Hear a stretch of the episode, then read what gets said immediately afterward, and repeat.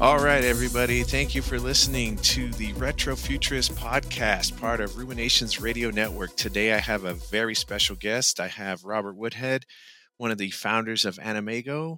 AnimEigo is an amazing company that's been bringing anime to the United States for many years. They started in 1989. They have been translating high quality Japanese anime and live action films. Uh, they've brought over many classics, including Bubblegum Crisis, Urusei Yatsura, Kimagure Orange Road, Oh My Goddess. They also did a really nice box set of SDF Macross.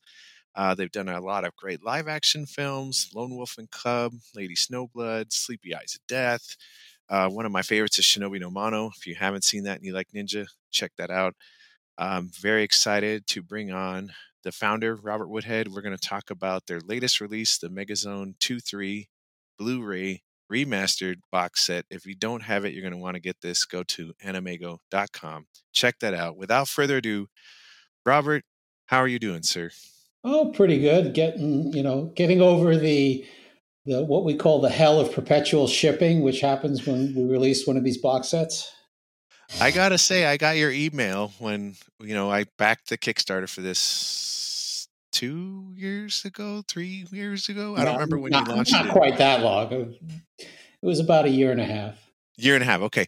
And when I got the email that said, "Here's your shipping notice. Don't freak out if you don't get it right away," it was only a couple days later that it showed up at my house. So uh, you guys are very efficient with your shipping of your products. Once once those emails go out, um, and uh, like I said, I was very very pleased with this box set. Quite quite pleased. Very happy with it.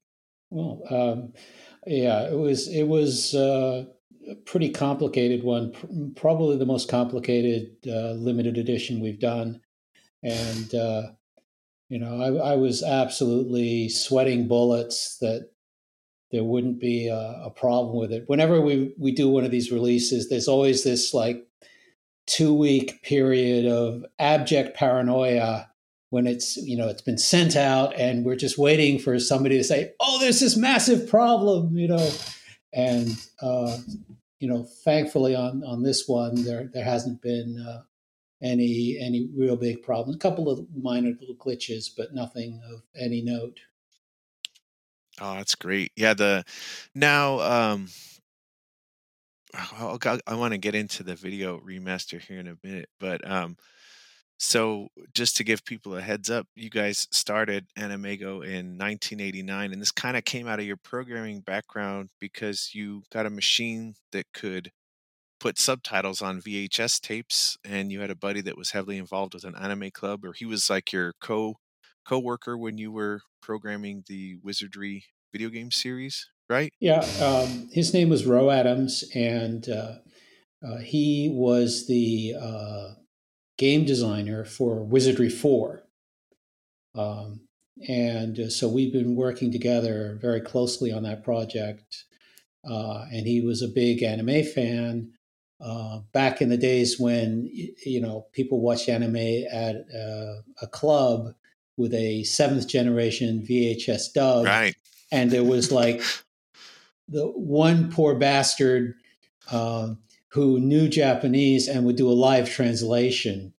You oh know? Oh my gosh. I bet yeah. some of those I bet some of that was hilarious because the way they would have to live translate things may not always be uh, at the speed they could keep up with or and or ad libbed, right? You basically it was a summary, you know. Right. So so anyway, it, it, it was just one of these things. Uh, I had a a new piece of hardware that could uh, put uh, graphics on top of video. And uh, he said, "Well, can you do? Uh, could you do subtitling with this?" Um, and I said, "Yeah, I don't see why not. I mean, you know, pixels are pixels." Um, and he's uh, so he said, "Well, I'd like to try subtitling some of the anime so I could, you know, show it at the club."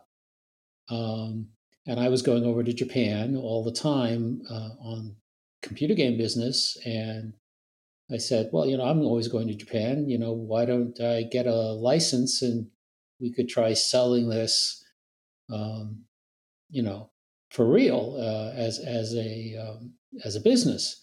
And when we had stopped laughing at how stupid this idea was, and I'm people don't believe me, we were literally laughing so hard at how dumb this idea was that we could barely breathe.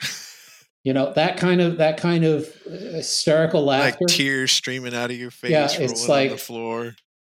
I'm not kidding. This is absolute, the honest truth. Uh, you know, we we were laughing that hard about how dumb this idea was, and then it was like when we stopped laughing, it was like, yeah, sure, why not? Let's try it. What you know, just for shits and giggles. That's amazing. Uh, and you guys, um, like I said, I was in, I was about in high school when I first saw one of your official products, which was, I believe, Bubblegum Crisis episode one, VHS. Those things on tapes, and uh, it, it, blew me away. Um, I loved it, and I anytime I saw your name AnimEigo, I knew I was going to get something really good. There's a lot, I have a lot of favorites from your catalog that I'll probably gush about. Um, so you guys got busy translating anime and bringing it over to the states and you've gone from VHS and I remember your first DVD the first DVD I saw from you guys was again it was Bubblegum Crisis and it was in a at a PC game store. It was in like a computer box. Was yep. that like a sub license or did you guys do that? Cuz I remember that was the first one then you did a second Bubblegum Crisis DVD set that was in more traditional packaging but the first set was in like a computer box. Yeah, we we sub licensed it out because we didn't really have any experience with uh, with doing DVDs, uh, and uh, so it was basically uh, a way to you know dip our toe into that market and see see what would happen. Mm-hmm. And then you know it did well, so obviously we we uh, started doing it ourselves and and uh, and you know, we've been, you know, kind of chugging along ever since. Yeah. Um, and I remember, I want to say it was Comic Con. When did you guys release Dagger Kamui on DVD? It was like Comic Con 07 or 08. I was out there and you guys had a booth and it was the, you hadn't even shipped them out yet, but you brought some with you. And that's one of my favorites from your you had it on VHS first. As soon as I was at the booth and I was like, "Wait, you have this on DVD?" and I grabbed it, snatched it right up. I would buy that on Blu-ray if you guys did a Blu-ray release of that one for sure. It's definitely something we'd like to do. Yeah, the other one that I really um one of my favorites that you haven't released on DVD or Blu-ray, and I don't know if it's a licensing thing, a rights thing, or what. It was uh, Genesis Survivor Gaiarth. I really liked the that OVA. Um, that was one of my favorites in your catalog. Yeah, it's um combination of a lot of different things. Uh, you know how well it's sold, licensing. Uh, in the case of of re-releasing stuff on Blu-ray, a lot of times the the problem is materials, in that uh, the, you know they, they just can't find the original film, so we can't do an HD transfer.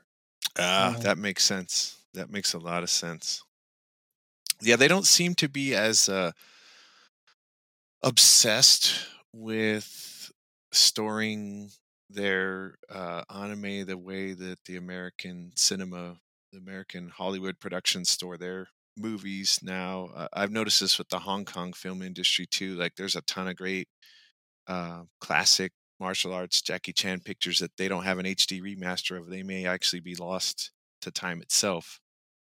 Um, well, uh, it, it's often just the case that the materials exist, but nobody knows exactly where they are. Oh, uh, that could be a problem too, uh, right? Uh, that that was the that was the issue with with Madox. It was and that, Madox is what you guys are going to do next. Yep. Right. Uh, it was just that um, a couple of documents have been lost, and those and the and the film was just sitting at Tokyo Developing Labs, Tokyo Genzosho, uh, for the, like the last 30 plus years. Um, but the, the, the people who knew it was there, well, Tokyo Genzosho knew it was there. But the people who knew that Tokyo Genzosho knew uh, had moved on or the document had been lost and stuff like that. And, um, you know, it was, you know, literally purely by accident that um, somebody, you know, found a document that said, "Oh, here's a list of everything of our, our titles that uh, the Tokyo Genzosho has." And Madox was on the list, and and right under it, literally, was Project A-ko, uh, which was you know which everyone thought the that it was lost, right? That it was lost, and they were doing an HD upscale and everything like that, and they apparently had you know, were just getting into doing that when I noticed that A-ko was on there and I, I sent off an email um, and said, Hey, do you guys know that the, the film exists? And they're going like, what? and so that's how all, all, that big thing about A-ko being, being saved happened. It was just like, you know, pure accident. That's awesome. Yeah. You guys have always done great stuff. So, uh, Madox will be your next remastered release. You're going to do another Kickstarter for that, like you've done with the last few. Uh, mm-hmm. Is there a time frame when that's going to go live? I'm thinking probably um, early next month. Which it, we're just uh, right now we're just kind of gathering together all the materials to make sure like we've got enough settei to uh, to do a really nice art book because we really like doing the art books. I like uh, you guys doing the art books too. yeah. Well, it's, it's it's it's a preservation thing. You want to make sure that that the materials are available for you know people 20 40 years from now who who who want to study you know the history of of all this stuff so you, so when we do these limited editions uh, you know one of the things that's always in the back of our minds is is is making sure to preserve everything for uh, for the future. That's um, awesome. Yeah, and you guys, your your current releases are phenomenal. Um, let's let's talk about your latest release, and that would be the whole reason I had you on the show to talk about Megazone Two Three. Um, like we were talking about earlier, you started the Kickstarter about a year and a half or so ago. Uh, what why did you guys go after Megazone 2 3? We had a previous release in the US by ADV, who I think is now defunct. And then before that, Streamline had released part one. And before that, Megazone 2 3 had been turned into part of Robotech as Robotech the movie, but that was abandoned. Um, why did you guys go after Megazone 2 3? Um, it you know the opportunity presented itself and you know it's kind of a no-brainer. I mean it's it's the first real successful ova ever. You know, it is hugely important in the history of of the anime industry. So like you know you it it's like how can you say no to that? I mean, it's it literally is a no brainer. It's like, oh, we right. can do Megazone. So okay, that's awesome. Who? How did you guys find out that you could get Megazone, or how did that process come about? Well, um, it uh, Megazone, the license comes from AIC, who, of course, you know we have a long history with. Ah, um, ah, okay. Um, and you know the, the the rights situation was a little bit complicated. It had to get straightened out. Uh, it took it literally took two two and a half years to to you know line all the ducks up in a row to uh, to be able to do it. But uh, you know once that got done, um, you know the the process was relatively straightforward. Right.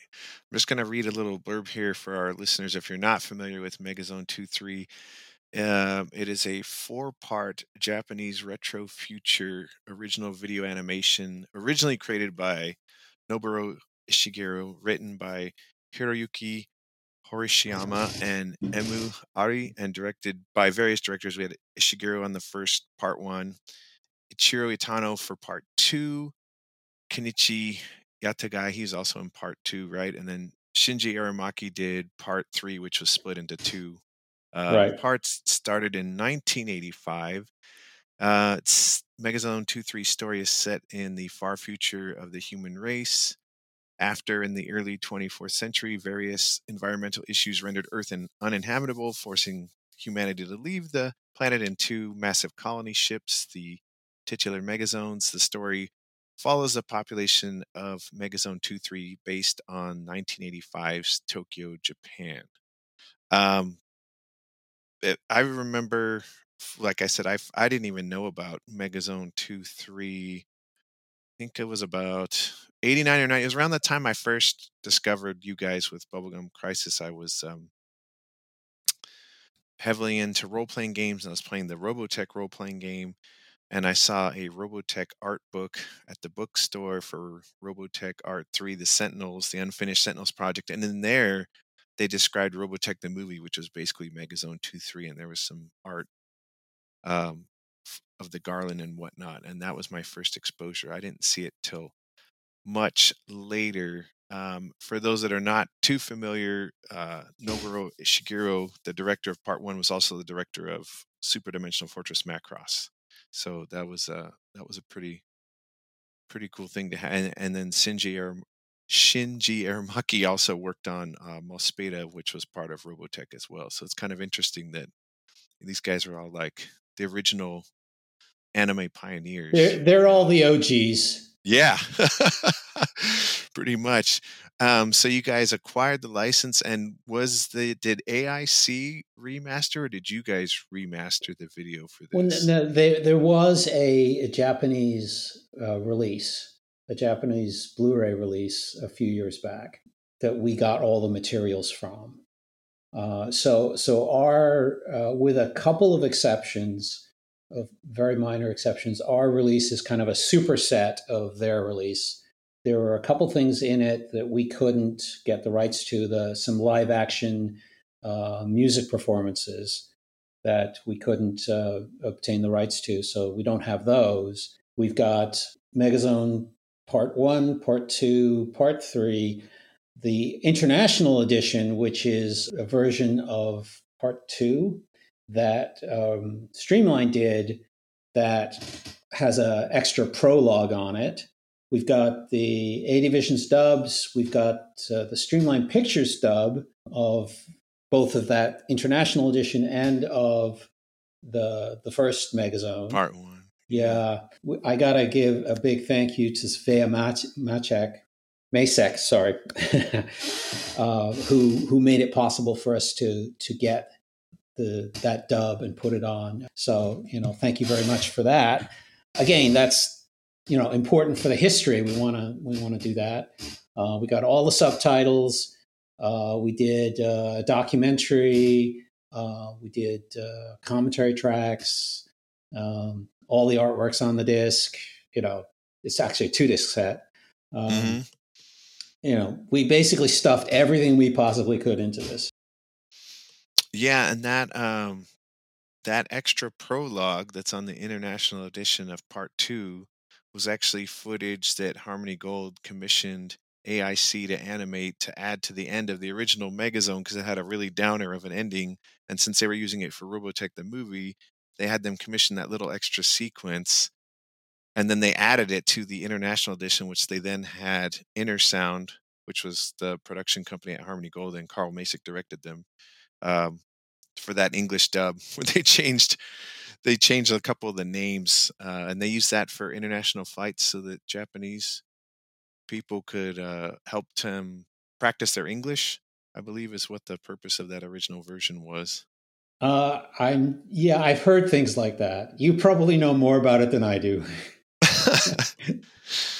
Um, yeah, and I, I was really, uh, as a huge fan of uh, Robotech and the history of anime, I was really touched that you guys threw out a special thanks to Carl Macek in the liner notes because I mean he was like you guys, he was one of the pioneers that was trying to get anime like translated and accepted and not butchered in the United States like some of the earlier, you know, there were those best for kids videos where they would cut all the violence out and do a really bad English dub and then release uh, stuff in the United States, and it was far removed from its original uh, story.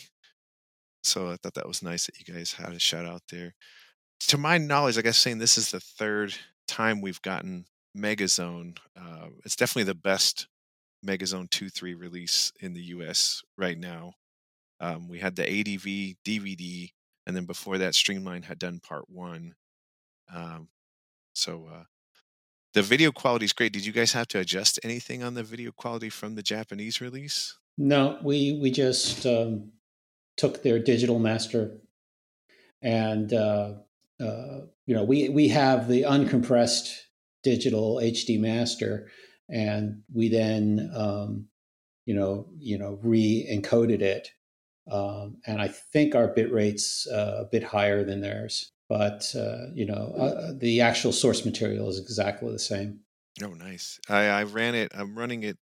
I ran the Blu-ray on. I have a 4K player, so it it upscans regular Blu-rays to 4K, and I, I watched it on a, a 4K HDR set, and it it looks amazing. It's very very high quality, very very beautiful. One of the things I've noticed though, um, when you have a HD remaster of anime, is you see you can see the cels sometimes, which is not on VHS and on DVD. You wouldn't really see that, but you can almost see like the paint and the cels move because it's so high resolution. It sometimes it's, sometimes kind of drawing like, oh, this is animation. But whereas before, the low resolution kind of hid some of that. So it's interesting to see. It's yeah. You, you, when you one of the downsides of being in on the production side is that you in, during the production process, you probably watch the film like 20, 30 times. So once you're done, you just like never want to watch it ever again. Um, you know, it's it's. Uh, I, I I jokingly say that that working you know, on one of these projects is working in the sausage factory. You know, you know, once you know how it's made, you never want to eat it again.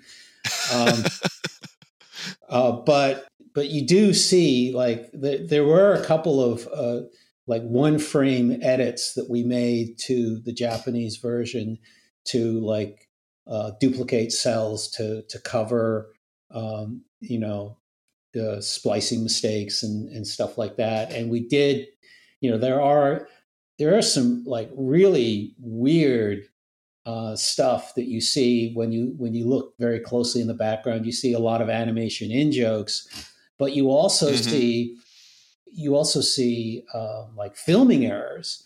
Uh, there are some frames where you can literally see that you know, as you know, the the this uh, often there'll be several cels stacked up uh, on on a, on a frame you know, because they animate each character individually right. and stuff like that. Uh, of course, you know, as they're swapping the cels in and out to form the next frame, um, they they're they're supposed to um, you know clean with a little brush to make sure dust doesn't get in, but you still see specks of dust. But the the HD version is good enough that you can actually see when uh, an air bubble got trapped between two layers of cels and causes like the, this kind of uh, little rainbow effect. Ah, I was it, wondering what what was making that. Yeah, there's it's it's like those rainbow effects you see on on uh, uh, puddles that have a little oil in them because of mm-hmm. the different thicknesses of uh, causing uh, an interference. Well, you can actually see uh, every so often you'll see where where they didn't quite smooth down the cels right, and and a little piece of a little bit of air got trapped between two layers and causes this little this weird little kind of rainbowy effect. So yeah, I mean that's uh, there's there's lots of stuff like that. And this whole production has quite a torrid history. At least Megazone two three part one. If you don't mind, I was just going to explain to some of the listeners that may not be as uh, into old classic anime as we are. Um, it originally started originally as a proposal for a TV series. that was supposed to take the time slot uh, when Mospeada was done, and it was originally going to be called Omega City Two Three. Then it went to a name change to Vanity City Two Three, and then the toy company that was going to back the production backed out. They had already started working on it and even animating some sequences and it got shortened to an OVA length and became Megazone 2 3, and they decided to do the direct to video market, which at the time in Japan was mostly adult style uh, videos, and there was Dallos was one of the only other uh, OVAs, and I guess Megazone Two Three broke the mold. It sold well over what they thought, and kind of started the OVA boom of uh, the mid '80s in Japan, and that led them to create Megazone 23 Part Two, which is less messy as far as uh, as uh, the story is pretty linear. It follows a direct curve, whereas Megazone 2 3, there's a couple parts in that first movie you're like, wait, what just happened? Like this jump, they jump a couple spots and you're just like, okay, you just kind of go with it. Um, did you guys notice any, or was there any any uh, extras left over from that Omega City 2 3 project? There's some in the book in your art book. Yeah. Um, and they and you cover it on your secret history of Megazone really well. But was there any other stories about that era that you picked up when you guys got the license? Uh, not really. I mean, uh, not nothing like really significant. But uh, the original pitch document, um, we we got that uh, both in uh, in Japanese and a translated version that a fan had done. And um, one of the things we do with all these projects is is we put up all of the materials we've collected um, uh, artwork and, and so on on a wiki, wiki.animeigo.com. Uh, and uh, so uh, those documents are all there. Um, you know, mostly so Internet Archive will will copy them and, and store them for us. There you go. Great. So we'll be able to check all of that out. At, uh, is that up on your wiki yet? Yeah, yeah. The, the I haven't 100% finished um, doing it, but I think almost everything. I mean, we we put this we put the uh, we even have like the uh, the Japanese after recording scripts, just like because we can. That's awesome. Yeah, this is if you're if you're a uh, anime buff and a history fan, you guys always go above and beyond the Call of Duty with these sets as far as the amount of work that's put in here. And you always have. Uh, when you did, I pre-ordered the SDF Macross box set when you put that out in the early 2000s. That was an expensive box set. yeah. and this was before the Kickstarter model. You guys just wanted the money. You're like, we want. I think it was two. 250 plus $10 shipping. I think it was 260 up front for the nine disc SDF Macross remaster uh, and I gladly dumped the money there. I was like, yes, give it to me. my wife yeah. thought I was crazy. I still won, and I still have that box set sitting on my shelf right now. It's never leaving my house. yeah, um, well, you, you might, you know, uh, need to to use it to pay for somebody's college education. They're very valuable these days. yeah, um, well, we'll see what's going to happen. With there was some news. We'll get into that at the end. I want to go back to the story of uh, Megazone. Um, so uh, this was very much like one of the very first sort of cyberpunk Japanese anime stories, and maybe influenced by what was going on in science fiction and American sci-fi. But I almost feel like they were just throwing throwing a shot out, and I think they in turn inspired a whole bunch of Western storytelling. But um, so they they live on the ship but they don't know it they think they're living in the height of the 80s culture um and uh, we have a young kid shogo yahagi who's like a motorcycle kid he's an enthusiast he's not quite he's not a bosozoku he's not one of the japanese street punks yet anyway that'll come later um his buddy brings him this bike and says you got to hide this the government's after me and that kind of gets Shogo involved in this whole mess. That bike ends up being the Garland itself, which is a prototype, and it has a special computer program in it.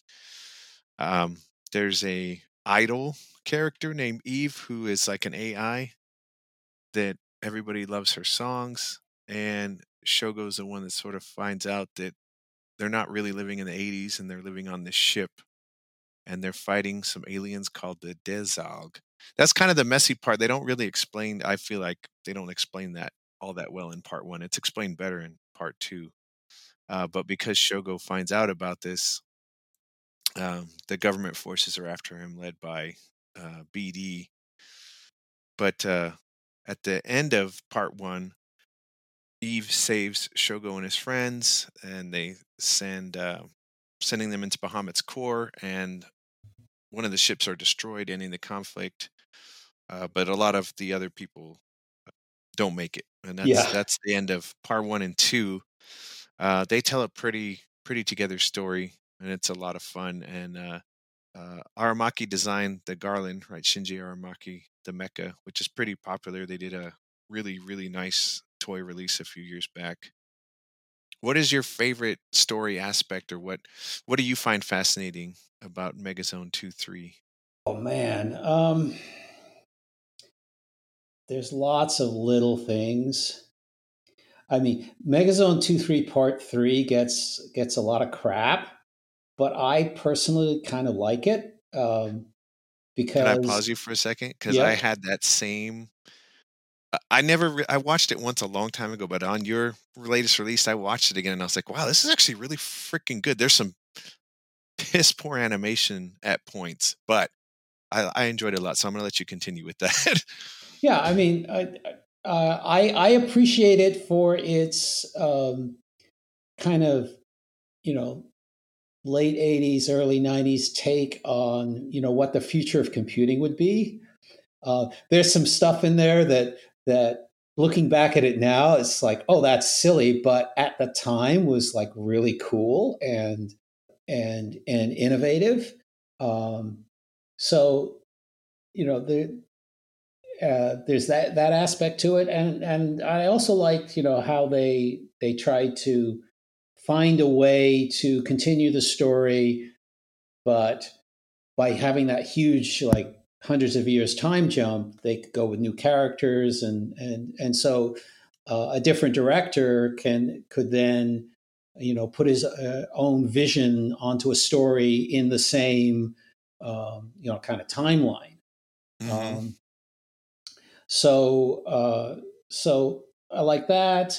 Um, I think some of the animation in in the first two parts, especially the um, the uh, animation of the fights, is just absolutely top notch, and and and the stuff where the like the dissolved tentacle robots stuff, you know, it's really really gruesome stuff. It's pretty graphic.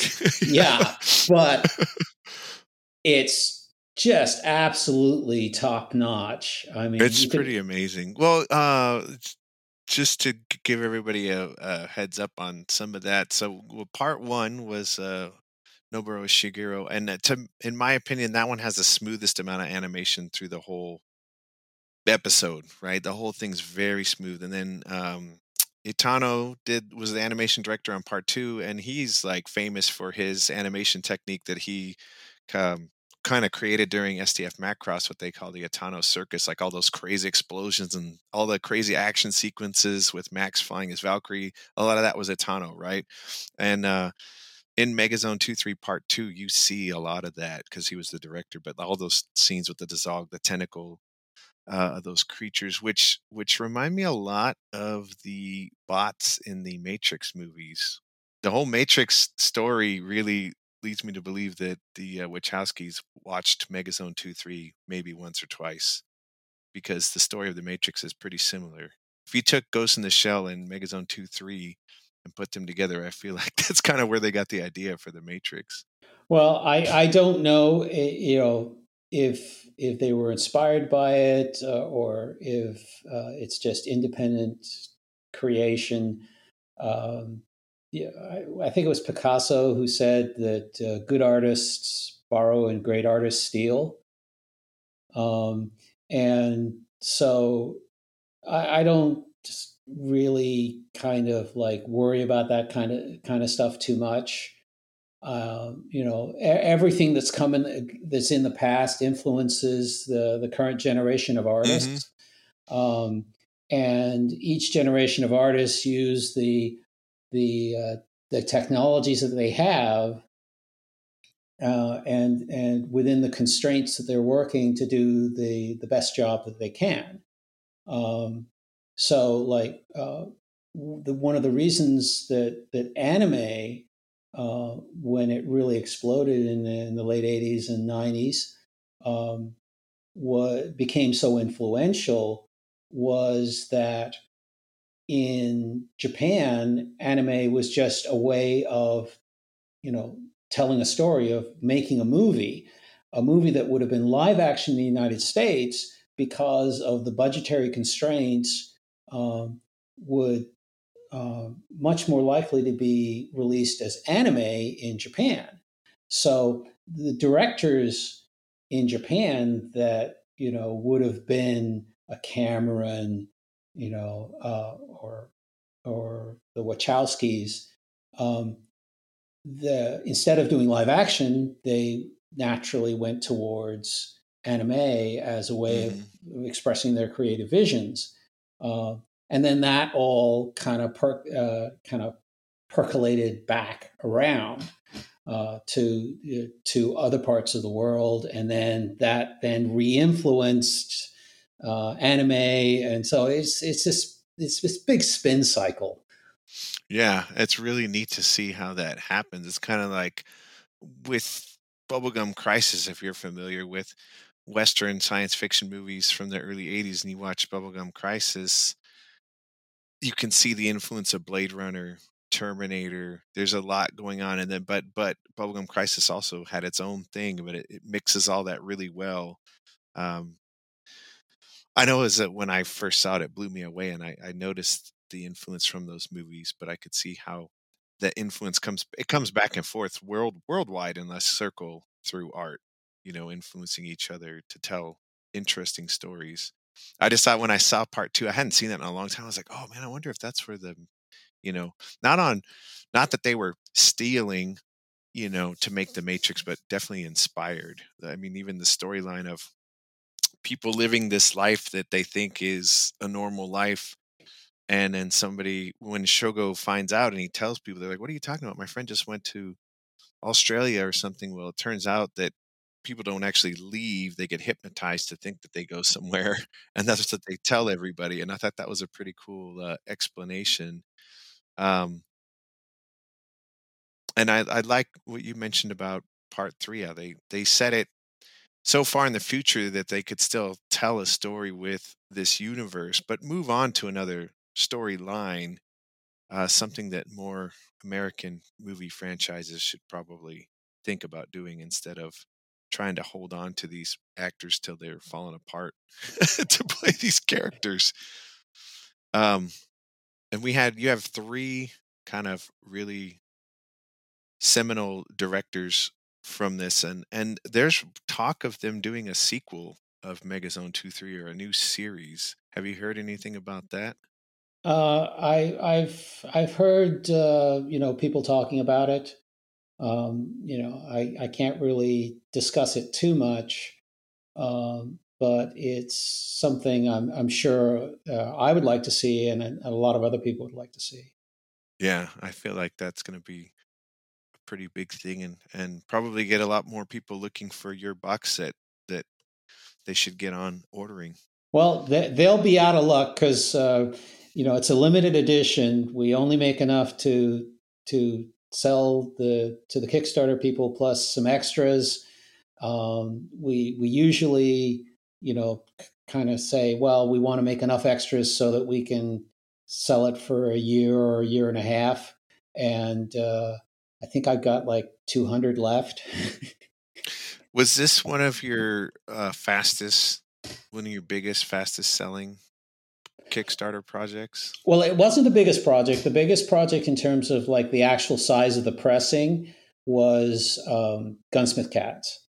Uh, but uh, in terms of uh, exceeding our expectations of like how the sales would be after the Kickstarter, um, yeah, this is uh, you know uh, is considerably stronger than um, uh, than the previous um, things we've done. I mean, what we basically do is like we, like I said, we make enough so that we can sell the limited edition for a year, year and a half or so, whatever, uh, after the the Kickstarter shipment happens, and then when it goes out of print, uh, we think about well, do we want to do a sort of a, a regular edition that you know gets sold everywhere? Um, and uh, like so far, only Bubblegum Crisis has gotten to that point, and so now we have like a regular uh, Blu-ray version of Bubblegum. Um, but Megazone looks like it's going to hit that point. You know, if I say six months, it'll be three. If I say three months, it'll be six. right. Just at some point, we'll just keep our eyes peeled. If you haven't got one, go to animeigo.com, grab it now while you can. The video quality is worth it. The animation is amazing. The extras, if you get the premium edition, if you're an anime buff, you kind of have to. I feel like there's no other yeah, um, well, the, the, the premium set right right now, the premium set's a little bit out of stock because oh, there we go. I, well, no, the way we do these things is like oh, we have a limited edition, a, a, a single pressing of the actual Blu-rays. Okay, but um, the Blu-ray that that's the basic set. The premium set is a nice box and the the Blu-ray and an art book. Okay. Um, so the way the production works is that the boxes, um, making extra boxes doesn't is almost for free because uh, you get price breaks and uh, it, it's with with with that kind of thing. You know, the first one costs a thousand bucks and then they're like fifty cents each after that kind of mm. because because of all the tooling they have to do to make the box of a custom size.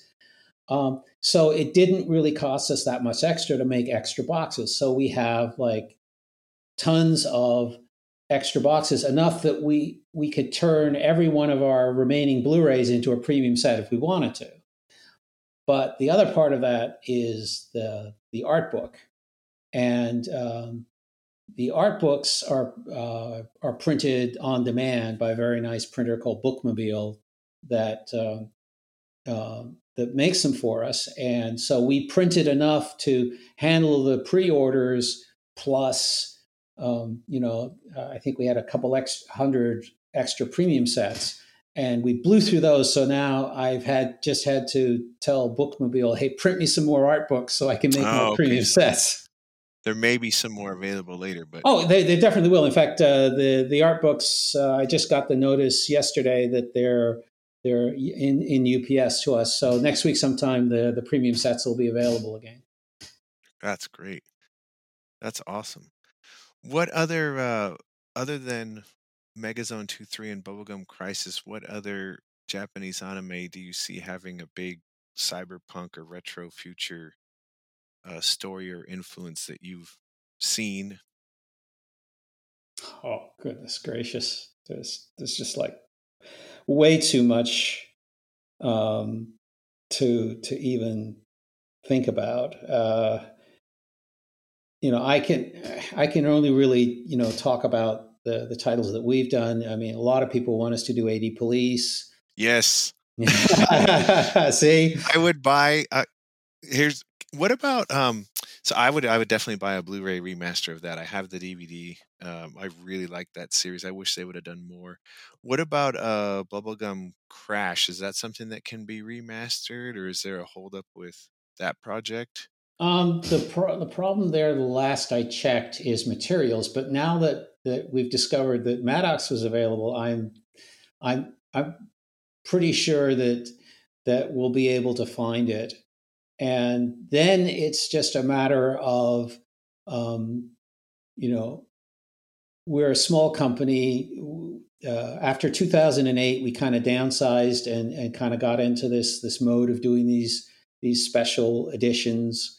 Um, you know, and so we are limited in our you know capacity to um, to pump out uh, uh, Blu-ray sets. Uh, so, you know, basically, when we're getting close to finishing one set, we start thinking about like, well, what's the next thing we can do? Um, and uh, one of the reasons we we went with Madox, apart from the fact that it's like one of my personal favorites, um, was that this was one where we would actually be commissioning the the new transfer, and that's not something we'd ever actually done before because in all in all the previous Blu-rays that we've been doing, the, there'd already been a Japanese Blu-ray release, but with Madox there hasn't been. Um, so we Ooh, that's yeah. exciting. Yeah, well, you know, so I we got to, you know, got to see the process, uh, that that kind of process of getting the the film transfer done. So like I have this wonderful HD film transfer now of Madox, and I can I, I'm already seeing like all the little things they did in there and some of the mistakes. And I, I saw your, uh, I got a link to check out the pre-release Kickstarter, and uh, one of the goals. Let's talk about the process you're going to do for that next box set, because I think people would be interested. It's in a similar genre. We've got Shinji Aramaki directing it, who was the director of Megazone Two Three Part Two. I mean, that guy's that guy's an anime grandfather as far as like, or not grandfather, but godfather. I mean, mecha design, characters, storytelling. He's done a little bit of all, and he's done it all really well. Um, he's he was a director on that series, and one of your goals on that Kickstarter was to have him redirect or fix a scene or two in there. I do I remember that right? Seeing that on your test page. Yeah. Uh, okay. Well, um, you know, Aramaki loves Madox. He absolutely loves it. Uh, there's whenever you you do something, uh, when you look back at it, uh, you know, with perspective, you see that all the things that oh, if I had a little more time or more money, um, you know, I would have changed this, I would have fixed that. Um, and uh, there's one very short um, scene in particular is it where there's an animation filming mistake where they they put the cels in wrong, um, and that that he's like wanted to fix for like you know, forever. 30 yeah 30 years. Um, so one of the nice things about the kickstarter model is that um, we can spend a lot more on the actual production than we can if we were just selling it directly uh, like through amazon or any place like that because you know because we're not selling wholesale we're selling retail which means that there's there's more money for budget to do things um, which makes some projects feasible in the first place. But in particular, um, it makes it possible for us to to uh, to go back and, and do crazy stuff. So one of the things is that uh, we're going to have a stretch goal um, that uh, if the fans decide that that's how um, they want the money to be spent, um, uh, Mr. Aramaki is going to go back in and and fix um, a couple of sequences. You know, he, he's got like his hit list of like this is my most important one I want to fix, and the second and third. And so basically, we're going to give him a budget. he's going to just go through and and tweak as much as um, as much as he can, and then we're going to put both versions, the original and the um, the director's cut kind of director's remix version on the on the Blu-ray. Um, so like at every level uh, of of kind of correction and upgrading and, and revisiting, that version is going to be on the Blu-ray so people can compare them. That's amazing. Now, no, it's completely silly. I think it's all so, but, but but, but we can do it. I was gonna say, so the back then though they were shooting they were shooting this all on actual film, frame by frame, on a film camera, right? And your masters are coming from film. When he goes to redo or re-edit or remake these scenes, are they gonna just edit them from that scan on a digital yeah. apparatus, or is he gonna reanimate on digital and splice in onto the digital master? He's he's going to uh, take the uh, the new digital transfer. And uh, he's basically going to the, there are going to be some frames that he has to create from scratch, and he's going to you know redraw them and and uh, match the grain and everything like that so that it's seamless but he's going to do amazing. it he's going to basically he's going to do it all in photoshop that's amazing that's gonna that sounds awesome i can't wait to see that that's really cool well you got to get a lot of people to to back the project so that we've got the budget to do it let's do it we'll, we'll we will do it i think that's going to be great let's see uh megazone so Megazone's your current release. We're talking about Madox, which is going to be your next Kickstarter release. Is there anything else down the pipeline that you guys are looking at or thinking about, or is it just you? You said you kind of finish one and then you do the next one. You kind of work on that one until you find the next one. Yeah, we we've got a queue of of things. Uh, I never talk about stuff until I'm actually ready to to you know, I've got everything completely locked down and I'm ready to go um, because I don't want to disappoint people. Um, right. But you know, we have a queue, and it's basically you know at a certain point when we're you know we're we we can see the the light at the end of the tunnel for the current project, and we know that it's not an oncoming oncoming train. Then um, we we look at the queue and say like you know what do we really think we should do next, and then that's what we do. All right, I'm going to ask you a super nerdy anime question, Robert. Would you rather have the motorcycle plus hard suit that Pris has in Bubblegum Crisis, or the Garland from Megazone Two Three as a real vehicle that you could drive around in? That's tough. Um, the Garland seems like more drivable. Um, but there is one scene in Bubblegum Crisis 6 that has always been like one of my absolute like favorites. It's the one where uh, it's where the, the scene where Pris heads off to confront uh, Largo. Oh yeah, and and yeah, she, yeah, yeah. and she jumps off the building. Uh, you know, she goes off the building, and and the moto slave kind of like transforms around her, transforms around her, encapsulates her, and then poof, off she goes. And I just thought that that was just an amazing scene. Um, if I was doing a live action Bubblegum Crisis, I would put that scene in the trailer. Right? yeah. Agreed.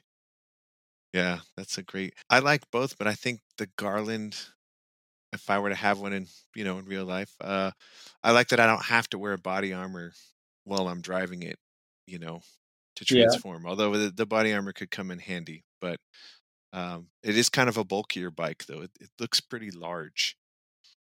It almost looks like a motorcycle with two sidecars built on it. It's it's a very large vehicle. Yeah. Um, now, interestingly, um, uh, Mr. Aramaki um, it, you know, of course, he loves his Madox. He loves him his Madox. Um, and uh, what he also apparently loves are Teslas.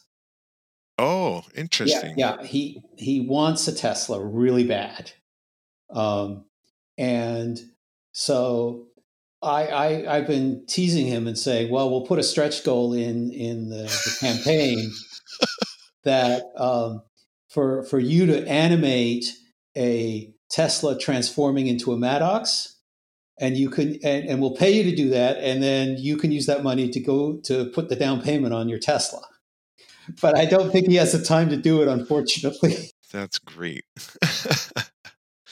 That's amazing. I'm just glad that there is uh, companies like AnimEigo, um, Made in Japan, uh, Discotek you guys are bringing out like classic anime like preservation basically because otherwise nobody would see any of this stuff and and like bringing out these remasters and these deluxe sets with artwork.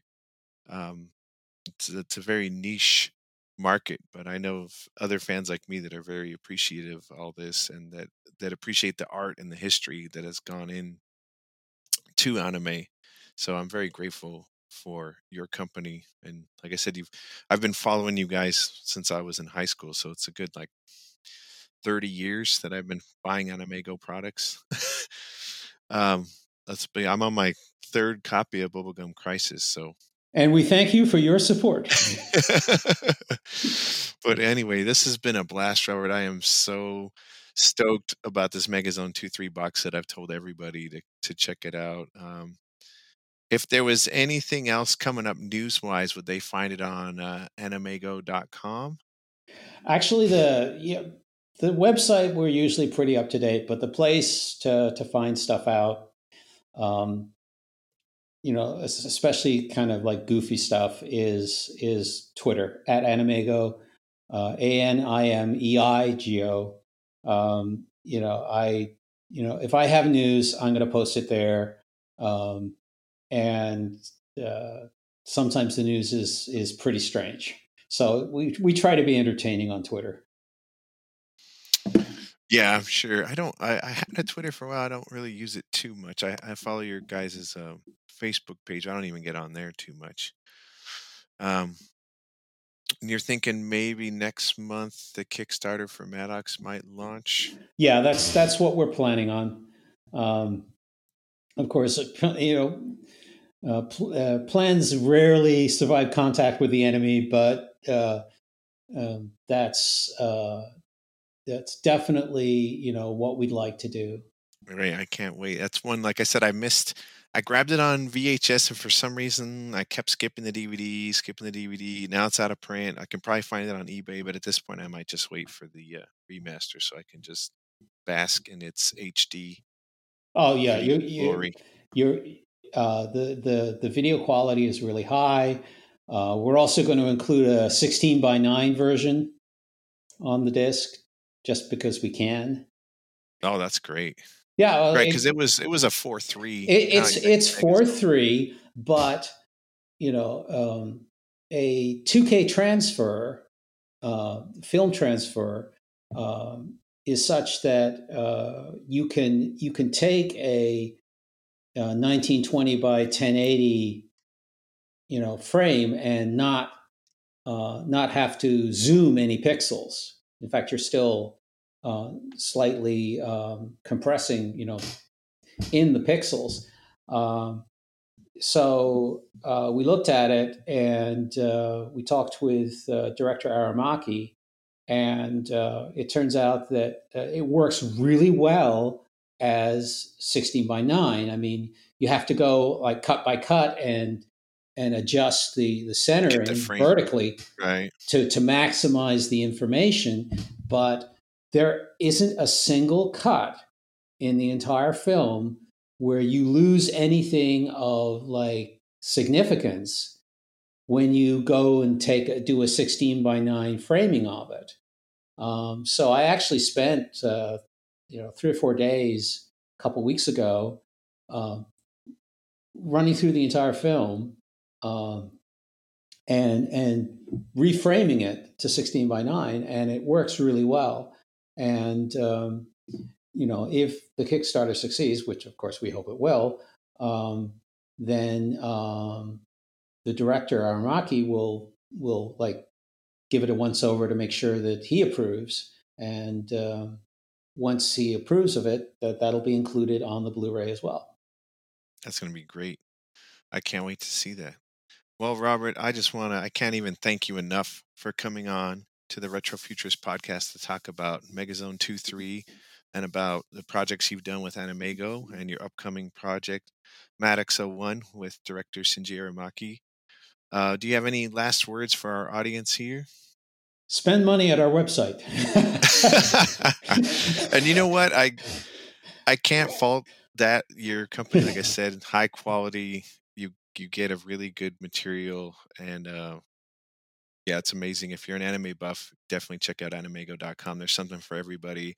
Um, if you like guns and cars, they have Gunsmith Cats and Riding Bean. If you like something just fun, they've got Otaku no Video. Um, if you like your cyberpunk stuff, check out Bubblegum Crisis, Bubblegum Crash, AD Police, and Megazone 2 3. If you like samurai and ninja live action movies, there's a bunch of those to check out as well. Uh, great company, great products. Thanks for being on the show, Robert. I look forward to having you back on when Madox is either ready to ship or out and about in the wild. I think that'll be another fun conversation. Okay, great. I appreciate it. All right. Thanks, everybody, for listening to Ruminations Radio Network. This is Optimus from the Retro Future Culture Podcast, and we will talk to you again soon.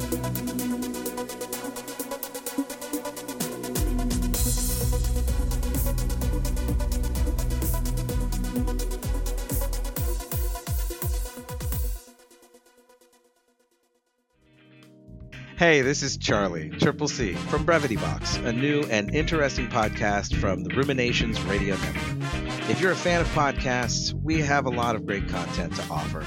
Come check out our diverse group of podcasts and hosts at ruminationsradionetwork.com.